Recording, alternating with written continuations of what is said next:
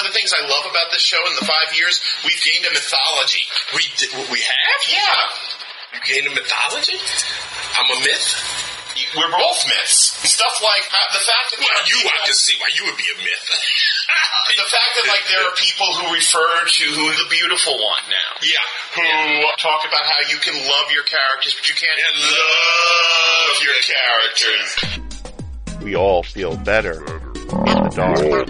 We all feel better in the dark. We all feel better in the dark. I'm gonna drop this one time for your mind right now. Tommy D on the mic, best listen up now. Better in the dark is taking place right now, but this ain't a normal show, this is point five now. Yeah, I said it, show's a little shorter, but they give you content in a timely order, so take notes of everything they mentioning. Better in the dark, point five, get the listening. Hyphen, what it is right now. Tom is what it is right now. Derrick, what it is right now. Better in the dark, what it is right now.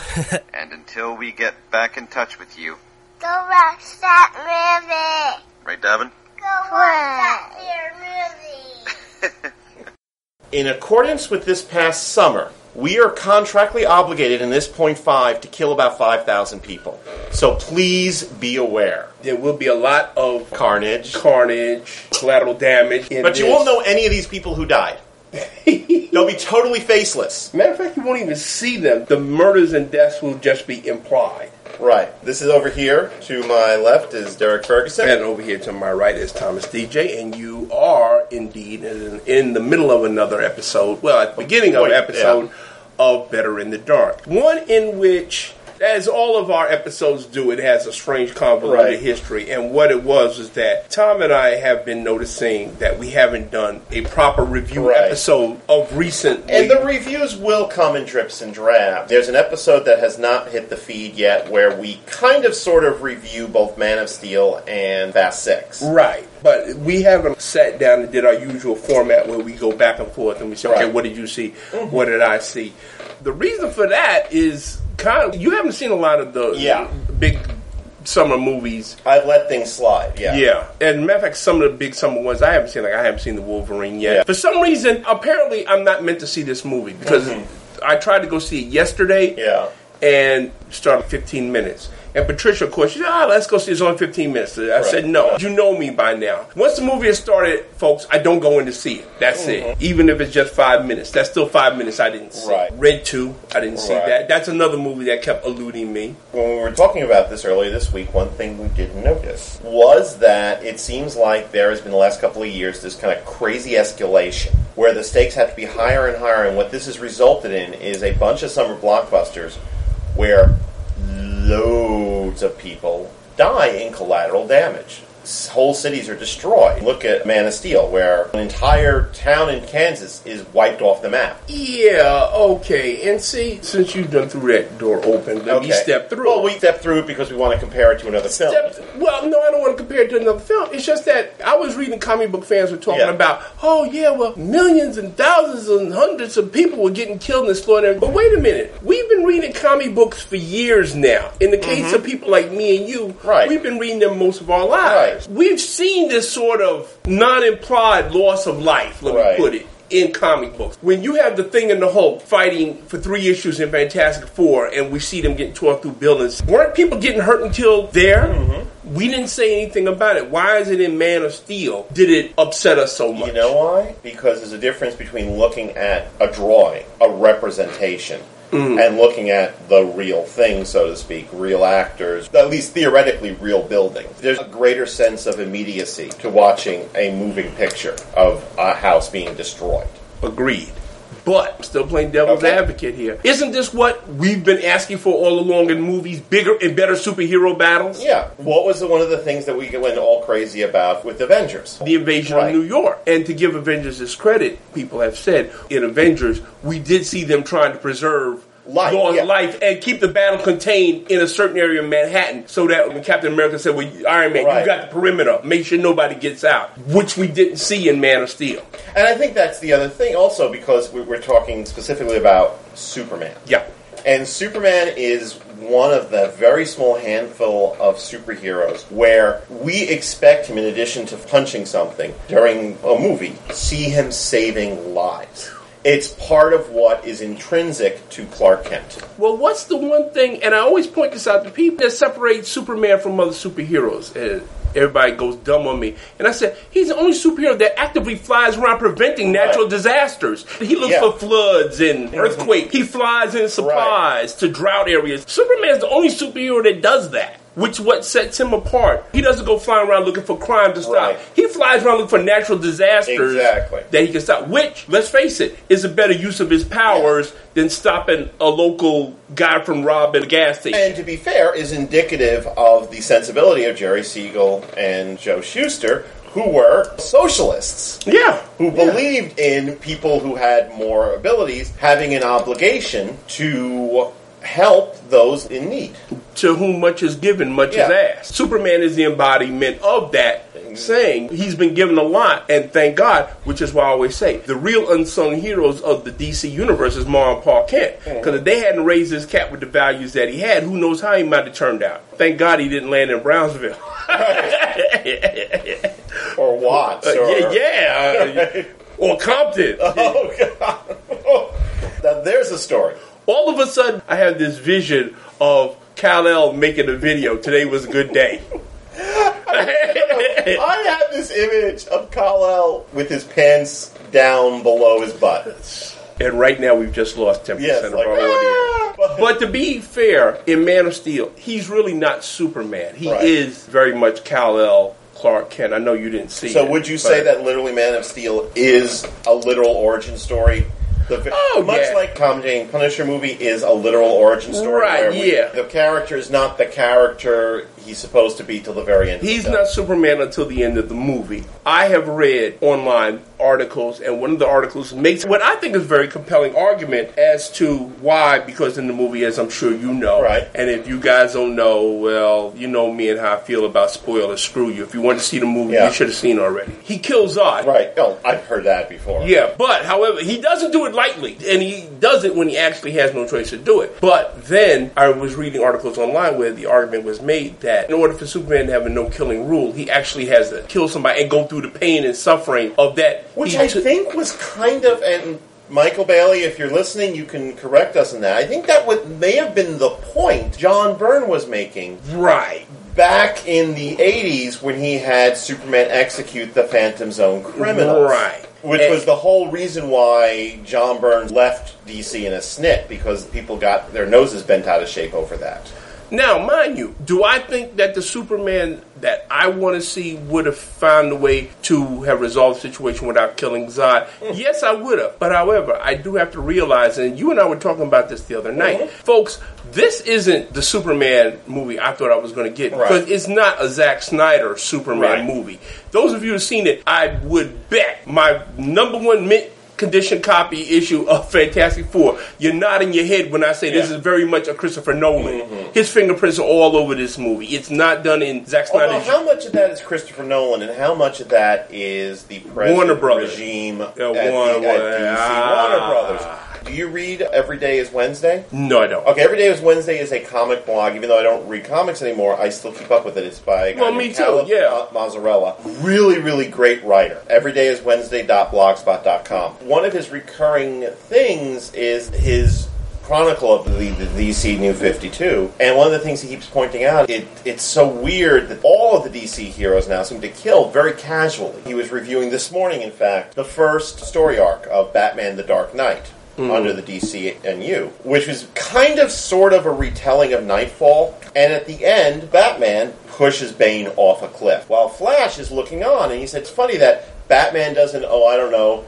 shoot his grapple to snag his foot, or the Flash doesn't run down the cliff face, grab Bane, put him over the most maximum security prison in the area, mm-hmm. and then come back in time for tea. Right. The DC universe, since I left it almost two years ago, is a much, much darker place than it was when I last saw. Even then, when it was pretty dark, and maybe this Superman, who apparently the DCNU Superman is a real jerk about things, and maybe this is a reflection not of Christopher Nolan's ideas, but of how the DCNU now considers Superman. But again, we go back to the thing that I always say: the hmm. fans, God bless them, isn't DC just giving them what they say that they want? Because for years, what have we been hearing for years? Well, why does the Batman just kill the Joker? Just yesterday, I was reading an article online. I wish I could remember exactly where it was so I could tell you folks. Some of you guys have read it because we've had discussions about it. It's on Better in the Dark Facebook page, which uh, if you're not a member yet, you should be. It was the analyzation of the Killing Joke. The question was raised: Did Batman kill the Joker at the end of the Killing Joke? And no, he didn't kill the Joker. Well, because the Joker continues on. It- It's Right. an in continuity story. But there are two points in the story. There's one where Commissioner Gordon, after Barbara has been shot and presumably Mm-hmm. raped, and there are hints that Gordon himself was raped too, because when Batman finds him, Mm-hmm. He's he's, naked. naked. Yeah, Yeah. he's got the dog collar around him. So there's uh, intimation that some sordid stuff went on there. But he tells Batman, "You bring him in by the book." And see, really, to me, that's nobility. Your daughter's just been shot and possibly raped. You've been violated, Right. but you're still telling him we have to show him our way works. And then later on, Batman himself makes a plea to the Joker says, if we keep going the way we're going, one of us is going to kill each other. Right. I don't want that. This is the defining moment. What are we going to do? We have to stop this cycle of violence. Right. See, to me, that's heroism. Mm-hmm. That's what DC heroes used to be like. Exactly. They didn't go around willy nilly shoving people off of cliffs or watching what. Well, Or in the he case went of down. one of my favorite characters, using his ring to blow people's heads clean off. Yeah, exactly. That was why I started reading comic books Right. because that was heroism personified and the type of morals that I was looking for and I wanted to see hmm. and I wanted to have in my life. And I'm not ashamed of it to say that a lot of the values I have were shaped by what I read in those early comic Right. books. Because yeah, that's right. That's what you do. You don't kill people if you don't have to. You bring them into the law and let the law deal with them. And it makes me sad about what, granted, there's not a lot of kids reading comics, but what this generation is learning. I meant to ask you about that. What did you think of that article? I know you probably had a read it where he said, they said, well, we don't make comics for kids. We make it for 45 year old men. Well, that's just saying it has it said, which, which also makes it kind of. I'm a 49 year old man, Yeah. and I don't want those comics that you're making, DC. Which is why I, I left the entire hobby because this is what you wanted to do. You think I want. Well, I haven't left the entire hobby. There are still some Yeah. comic books I read, but I don't read Marvel and DC. Yeah. And I haven't read Marvel and DC going on. Well, let me put it this way I haven't purchased a Right. Marvel or DC comic in 15 years. Okay, if I go to Barnes yeah. and Noble, and I'll Right. pick it up and I'll sit there while Patricia's in the porno section or wherever Yeah. Mm-hmm. she goes. But no, I haven't purchased it because those aren't the characters. It's just that simple. Those aren't the characters I want to read about. Mm-hmm. Right. And I think that that is why, subtle plug here, New Pulp is on the upswing because we have writers who are writing about characters who are heroes and who do emulate those values that we used to look for in our Like, comic book characters. Dillon? Yeah, well. no, well, see, he kills people, but he's not a killer. Right. And yes, folks, there is a distinction. But again, we're digressing. We're Right. getting off the subject, which is about the summer movies And- and, the escalation of- yeah. of these big scale superhero battles. In Man of Steel, let me just say that I liked the movie, I did not love the movie. Because to me, when you come out of a Superman movie, you should feel like you can fly. You should feel uplifted. This Superman movie did not do that for me. I could still put in And we know that Zack Snyder is capable of getting that sort of emotion right. You and I remember coming out of 300 and just going, Woohoo! Yeah! yeah, we were ready to eat raw meat and, Right. and slaughter, but we felt good. I didn't feel good coming out of Man of Steel. And you know what really made me feel bad? It was all these kids that had come was looking for Yeah. Superman, and they didn't get it. And I was And, look, uh, I was looking at the face of the kids Yeah. when we came out, and that wasn't the movie The they wanted. The sad thing is, once again, we come back to this fact, we keep hammering this. Warner Brothers does not have a plan. Marvel has a plan. When I came out of Iron Man 3, even though there are a couple of moments in Iron Man 3 which are pretty large scale destruction, I'm thinking particularly of the, of the destruction of the mall, the one that leads to Happy being hospitalized. Oh, okay. Still, at the end of that film, I was like, yeah. Because you know why? Because the climatic battle took place in an area where it was shown to us there's nobody Yeah. around. The bad guys and the good guys, and that's Yeah. it. So they're the only ones that's going to get hurt. Shane Black took pains to show us that Yes. yeah, there's nobody else around. Which brings us to a film that you and I both loved, Yes, which one is that? which is Pacific Rim. Oh yeah. Toro's love letter to Ray Harryhausen and Ishiro Honda. Matter of fact, you want to know what the two most enjoyable movies that I saw this summer? What? what Pacific Rim and Two Guns. Del Washington Okay. and Mark Wahlberg. Oh remember the first time you saw Lethal Weapon? yeah. Remember the chemistry? This is go see this movie for nothing else than to watch Denzel Washington and Mark Wahlberg work together. Pacific Rim features scenes of great destruction. Massive destruction. Massive. How can it not? It's, Apocalyptic. it's giant robots versus giant monsters. End of the world shit we're talking. However, the thing that is interesting about Pacific Rim is that Del Toro goes out of his way to explain that the Jaegers do everything they can to keep the battles out of populated areas. When they do know they have to go into populated areas, the cities are evacuated to the best of their knowledge. But we are even told even earlier than Yeah. that, due to the fact that people know that there are kaiju attacks. Most of the coastal cities have been evacuated pretty much for the most part. Everybody's moved inland. Mm-hmm.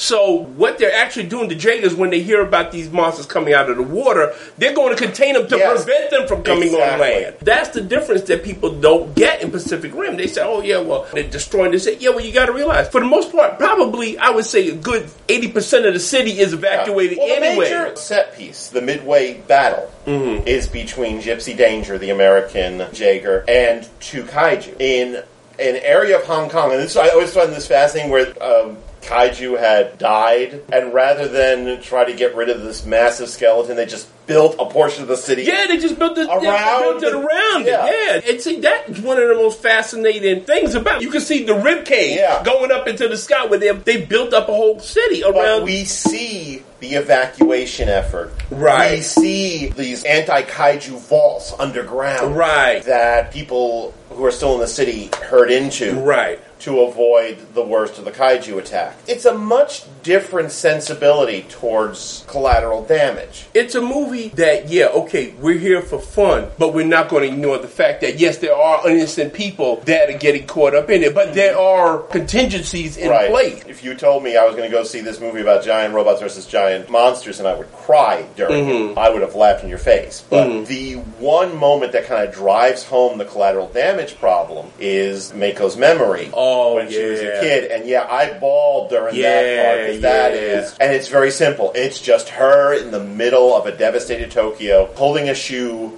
crying for her mother. Which says more than anything else about the devastation that has taken place on a planetary scale, because that's what we're talking about. Yeah. Pacific Rim was just an amazing movie, and it actually surprised me some of the backlash that I heard about Yeah. it from people. I said, "Wow, Especially wow. when everybody starts playing, why are they only doing remakes? Why are they only doing reboots? Why are they only doing this? yeah." Granted, this is kind of a Frankenstein monster, taking a little bit from column A and a little bit from column B and mm-hmm. putting them together. Very influenced by certain anime like Evangelion Mm-hmm. and the Japanese Godzilla movie, but still, it's reconfigured in a fresh way. Oh yeah, absolutely. and, and yeah. people complained about it. Thank God, everybody else in the world apparently got the joke. Yeah. and that's Yeah. why we're going to get a Pacific Rim too. Yeah, well, it's an astoundingly huge international hit. I was even talking with some people, and of course, you hear you, y'all Transformer fans. I can't stand y'all guys. Yeah. First thing they said, well, it's a ripoff of Transformers. Well, no, it's not because in Pacific Rim we could tell one robot from another. Yeah. They had characteristics. Yeah, I and mean, we, each- and we could actually see the fights Right. and see who is it new. Yeah, I mean, each of the Jaegers had a very distinctive personality keyed into their nationality. The nationality, right? The Australian one is very boisterous. Yeah. And the Russian one uh, is just this massive hunk of steel. No, what it reminded me of? What? The Crimson Dynamo. There you go. From Well, Iron Man, yeah, it reminded me of the and Crimson, unwieldy. It reminded me of the Crimson Dynamo. And then Yeah. you get the Golden Typhoon. you could look at a robot and say, Yeah. okay, I know which one that is. Yeah. You couldn't do that in Transformers where they all look the same. I can understand some of the complaints about the fact that the characterization is very surface. But the thing is, what Del Toro was interested in doing was recreating a old school World War II combat melodrama in which the Nazis are giant monsters. Well, this is a 1950s monster Yeah. movie. It's a Godzilla, Rodan, or Yeah. whatever movie, but it's done with a modern sensibility. If it ain't broke, don't fix it. And he didn't break anything, but what he just did was say, okay, what if we were making I mean, this you know what type the film? I, I've told you this. The film reminded me a lot of. What? Starship Troopers. Starship Troopers, yeah. Mm-hmm. Without the social commentary and social satire that that movie had, which I'm a big fan. And I don't understand why, for the life of me, I tell people, oh, I love Starship Troopers. Ah, man, it sucked. What are you, crazy? It was a brilliant movie. Yeah. Paul Verhoeven? Idris Elba played a great Michael Ironside. Yes, he did. That man can do no I just love wrong. that. One, do not ever touch, Touch me, me again. again. Two, do not ever touch, me again. But it was great in the relationship he had with his people. This was a guy, and I know that people they want to try to compare his speech to the one in Independence Day. Please, Oh, this is a much better This is a much better. you know. Independence Day was delivered stupid. Independence Day is one of the worst movies I have ever seen in my life. I have no idea why so many of you love it. Matter of fact, I don't care why so many of you love it. Oh, you All I know listen. is I, I'm never going to watch. Here's a plug for another show on the Earth2.net community of podcasts. Michael and his wife do a show called For Better or Worse. Right. Where they take older movies and they try to recast them for the mm-hmm. modern day as if they were being remade. They recently did, it's like a two hour long episode on Independence Day where they just tear that film a new one. Deservedly so. It's a terrible movie. It's lousy. It's horrible. I thought so when I saw it. This is one of the problems I have with the Emmerich films, I won't go and give them any more money, hmm. is they show contempt for their audience. Yeah, I asked for my money back, and the manager said, "Well, I'll give you a pass for it Yeah. because it was halfway through. It was about an hour. That's one of the few movies in my life I've ever asked for my money back. Right. I couldn't stand that movie, and I still can't. But apparently, people think it's the greatest thing since sliced bread. Okay, well, The question we wanted to bring up is first off, are we going past the point of no return with this massive destruction? We saw, was it Chicago get slaughtered in the last Transformers film? We've seen New York get slaughtered a number of times. oh, well, And New York is always getting Cloverfield and I Am Legend, and you know, and this brings up something else, and this is something that really does bother me, which is this kind of lazy referencing of 9/11, either visually or in dialogue, to give gravitas to your big, shouty, empty action movie. that was something some people had told me and what I read online. Some people upset mm-hmm. them about Man of Steel during the ending sequence. Especially there's a scene where Perry White and Jenny Olsen. Yeah, don't even ask me. But anyway, they're running from a collapsing building, Yeah. and some people have told me, yeah, that looked a hell of a lot like the way that one of the World Trade Yeah. Center buildings fell during 9/11. Yeah, there were some 9/11ish scenes in that movie, which I don't think. See, okay, here's my problem with 9/11 fetishism. Okay, You can't expect a wound to heal if you keep picking at the scab. Mm-hmm. And the way that I, I'm not for forgetting it ever happened. As I like to say, remember but move on. And I think that unfortunately, the city, especially, but this country has been so crippled by it. I mean, we've lost so many freedoms because we're so afraid of this happening again. Right. Whereas, as uh, founding father said, when you give up freedom for the right to be safe, you're not free anymore. you're not afraid. This happened as early as 2003, 2004, where people would use, oh, so and so was at 9 11, has a shorthand to gain sympathy from the audience, whether it's a reader or a viewer or Yeah. whatever. And I find that very insulting. Okay. Just like I find whenever they have a character and they say, oh, well, she was a victim of child abuse. Her father or uncle or creepy neighbor molested her. Right. As shorthand for us to get sympathy That's lazy writing. It's very lazy writing. It bothers me that it seems in some cases people said a lot of what was going on in Iron Man 3 with the Mandarin's messages was very consciously made to look like Al Qaeda broadcasts. It's hard for me to say this of Shane Black, who is a clever writer, but I think that was lazy. And I think that it probably comes because I know that there's some of y'all listening to that Mm-hmm. now say, "Oh, that's horrible! How can he say that? We should do everything we can to make ourselves safe." The bottom line is, you can't do everything to make yourself safe. You walk out your door in the morning, you take a chance that you're not going to come back home alive. Once you leave the safety of your house, which really ain't all that safe, anything can happen to Yeah. you. If I mean, human it- it just- civilization was more concerned with safety, we would still be in caves huddling together for warmth. Do you know that I have actually had people go into a panic when I tell them, yeah, well, I was riding the subway when I was 11, 12, 13 years old. I was going to Manhattan and the Bronx by myself. People have apoplectic fits. They said, your mother let you go? Of course. Yes. This is what people did back then. I think that now we've got. You know what we drives this- me insane? What? The three, four, and five year old kids still in the strollers. Oh, man, please don't even get me on that thing. These big horsey kids crammed up and folded into these strollers. I think it's probably because the mothers are too lazy to teach them how to walk. Personally. Well, no, it's not. It's because the parents don't want to deal with the kids causing a conniption fit because they don't want to walk around everywhere.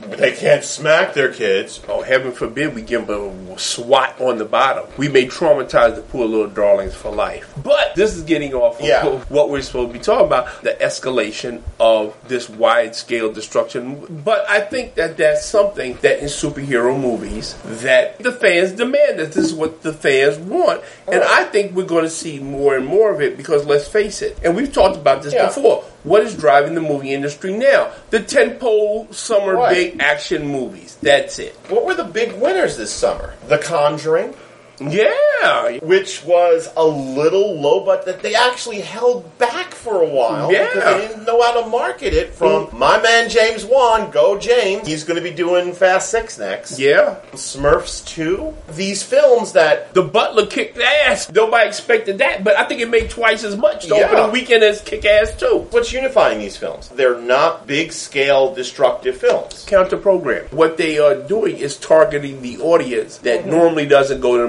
movies during the summertime because these are the people that don't want to see Right. superhero movies. They don't want to see Pacific Rim, but they want to see A movie. a movie, right? They're not interested in spectacle and Right. how much shit gets destroyed. Because I saw the Butler. I went to a one o'clock showing opening day. Do you know? That first show was sold out. And you know who was there mostly? It was people in their 40s and 50s Right. and 60s. Most people who wouldn't be interested in going to see a Man of Steel Right. or a Pacific Rim. And it's very intelligent marketing to target that audience during the summertime. Right. There's a lot of money that's not being spent in the movies. Exactly, especially when it looks like. Did you see that list of 2016 stuff? Oh, Missy, it's ridiculous. What I think is going to also be interesting coming up is is this kind of regression going to get worse Mm-hmm. as the films get louder and shoutier and people stop going? I predicted as well back as four years ago that the geek culture gravy train is going to end. Yeah, the geek fan culture, God bless them, they're fickle as hell. Yeah. Matter of fact, as soon as Man of Steel came out, I saw Man of Steel, and by the time I got back home, there were already people ripping it a new asshole and, And, and more importantly, we're and like going, speculating about the next one. Superman Returns wasn't so bad at all. Yeah, right, Oh, yeah. shit. Yeah. Shame on you. No, Superman Return wasn't that Four bad. years of you saying that's the worst Superman movies I've ever seen. It is so bad. Oh, yuck, yuck, yuck. Screw you. And this is what I say: the geek fan base is so fickle. You can't count on them because they turn on you like rabid dogs in Mm-hmm. a minute. Raven Train's going to run out. What I think is going to be interesting is to see what the response is going to be in, I think it's early 2015 when Ant Man comes out. Because I've got to assume, as a big fan of Edgar Wright, that it's not going to be a big apocalyptic story. No, it should. be. It's going to It's be Ant Man. It's Ant Man, and it's probably going to be kind of fun. It's an Edgar Wright film. It's going to be very It lighthearted. It is going to be kind of goofy, and I wonder how people are going to react to a superhero movie where the entire universe isn't at stake. Yeah, but you got to remember something. We have had Marvel movies where mm-hmm. the whole universe or the fate of Avengers was the only one Yeah. where the fate of the world was at stake. Which brings me to a point that I keep telling people. The main reason why I think that Marvel superhero movies are so successful is because they embrace the fact these are superheroes. Right. They wear big, loud, bright costumes. They have adventures. They have fun being superheroes. DC is so stuck on this, well, we have to give them a real world Yeah. version of everything. No, that's not what we want. We live in the real Yeah. world. If I want to watch a real world movie, I'll go watch Schindler's List. Right. But when I watch Batman, no, I want to see Batman on giant typewriters fighting Yeah. the Joker and the Riddler, and I want to see the mm-hmm. giant pen. And, and it, it worries me that now we're getting both in over at Columbia with the Spider-Man movies. Mm-hmm. And with 20th Century Fox, who are planning, apparently starting with X Men Days of Future Past, connecting the X Men and the Fantastic Four franchises Yeah. that they both have, that these people are now rushing to do Link universe movies without quite understanding how long it took Marvel to work on this. But let me say this though, I will give 20th Century Fox credit because the suits obviously said we pissed off the X Men fan base Right. by messing up the continuity. What can we do? And they are actually fixing it Yeah. because Days of Future Past is supposedly is going to do that. fi- well, yeah, and it's going to fix the continuity. I give them credit for doing that. They got the balls to say we made a mistake. Now let's give them a movie where we're going to fix it, and they are deliberately And- trying to draw in. Let's be come back home. yeah. We're going to give you what you want. Yeah. Trust us, and it'll be X Men. And But okay, if it's as good as X Men First Class, which Oh, I yeah, love, yeah. let's give 20th Century Fox credit. yeah, Maybe not with Fantastic Four, no, but they're batting average with the X Men movies is pretty damn good. I you think so. know? The only- See, I mean, X, the first X Men movie, it's okay.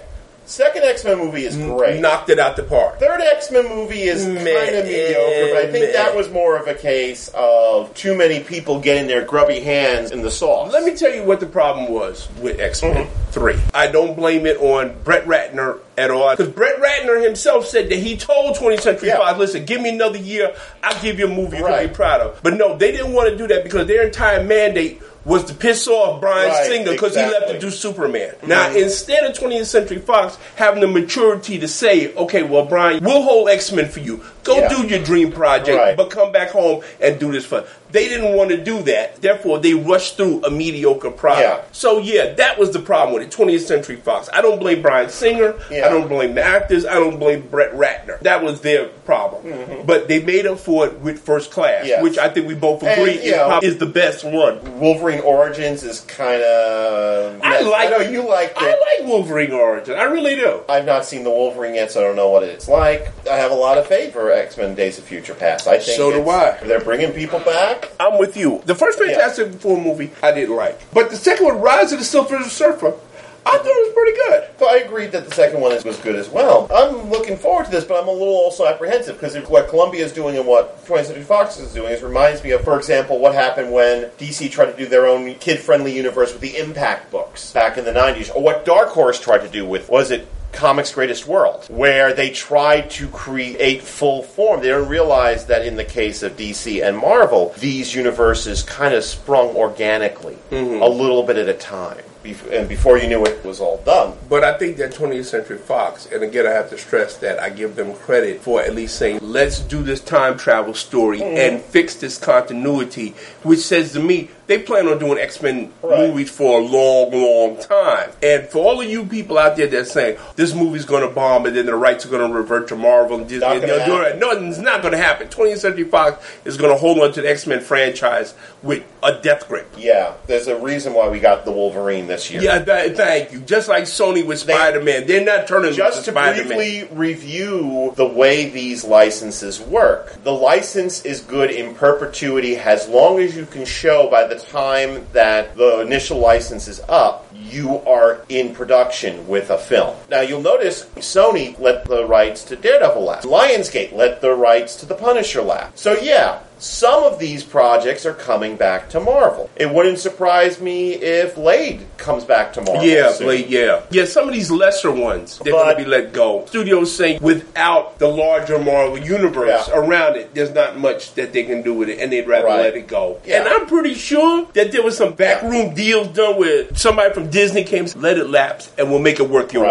while. Disney renegotiated Columbia's rights for Spider-Man because they wanted animation rights in perpetuity. So even if Columbia doesn't have a film in the works, they have Spider-Man in perpetuity. The X-Men, they're going to have to keep making movies, but Yeah. right now they've got a good formula. And Oh, by the yeah. way, may I say, seeing Wolverine, Professor X, and the Beast in '70s mufti, Yeah, yeah. Total yeah. win, baby. Yeah, I mean, who doesn't want to see that? Usually, I'm kind of jaded now. There's not too many movies I actually look forward to. And if you had ever told me I would look forward to an X-Men movie, I'd have laughed in your face. But yeah, I'm looking forward to the next one, especially after First Class. I love that movie. in fact, probably movie, tonight right. I'm going to rewatch it. Me too. I'm So probably going to watch it's it. Such First a great Class. movie. We just wanted to get this concern off our chest about what are you going to do beyond a certain point. There's nothing more you can do to raise the stakes. Next year we're getting Guardians of the Galaxy, where the whole universe is going to be at stake. Yeah, eventually you have to go off planet. It was like, Yeah. you know, what happened with the Rocky movie. Eventually Yeah. they said, well, Rocky's going to have to fight the Predator next movie because there's no See, okay, there's a film I would rather see Warner Brothers do instead of Superman Batman. What's that? Superman versus Muhammad Ali.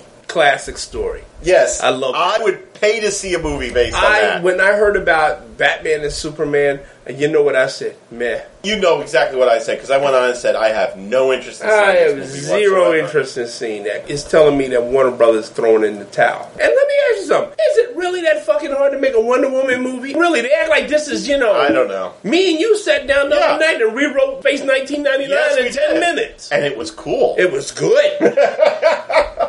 That's what we get. So, uh, Anyway, we hope you enjoyed our little going off on the state of the summer. the state movies. of carnage Yeah, in, of in the movies. Normal service. In fact, the next episode that's going to be coming up after you hear this is probably going to be the one that we had Jay Shelton here live. Yes, our first is fun. in-house guest And- live.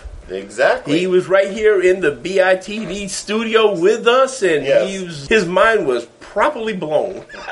and just a reminder, folks, don't run towards the kaiju. No, Run away, away from, the kaiju. The kaiju is not your friend. Unless it's Gamera. Oh yeah, Gamera is your little friend. kid. Yeah, Gamera is your friend. Okay, Gamera is okay. Other kaiju, run away. Leave him alone. Okay, good night. Thank you. Good night. God bless. This has been your Better in the Dark Point 5 featuring Thomas Deja and Derrick Ferguson. Normal service will return in two weeks. If you'd like to comment on this or any other episode of the program, please send an email to betterinthedark at earth2.net. That's betterinthedark at earth-2.net. If you feel this stopgap is not sufficient, please visit the Better in the Dark Central site at www.betterinthedarksite.com and don't forget to check out all the amazing music available at www.b-com. Better in the Dark, 1.5 is a Conspiracy Productions presentation in association with the Earth2.net community of podcasts. All material copyright Thomas E. and Derrick Ferguson. Transmission ends in three, two, one. Oh, no.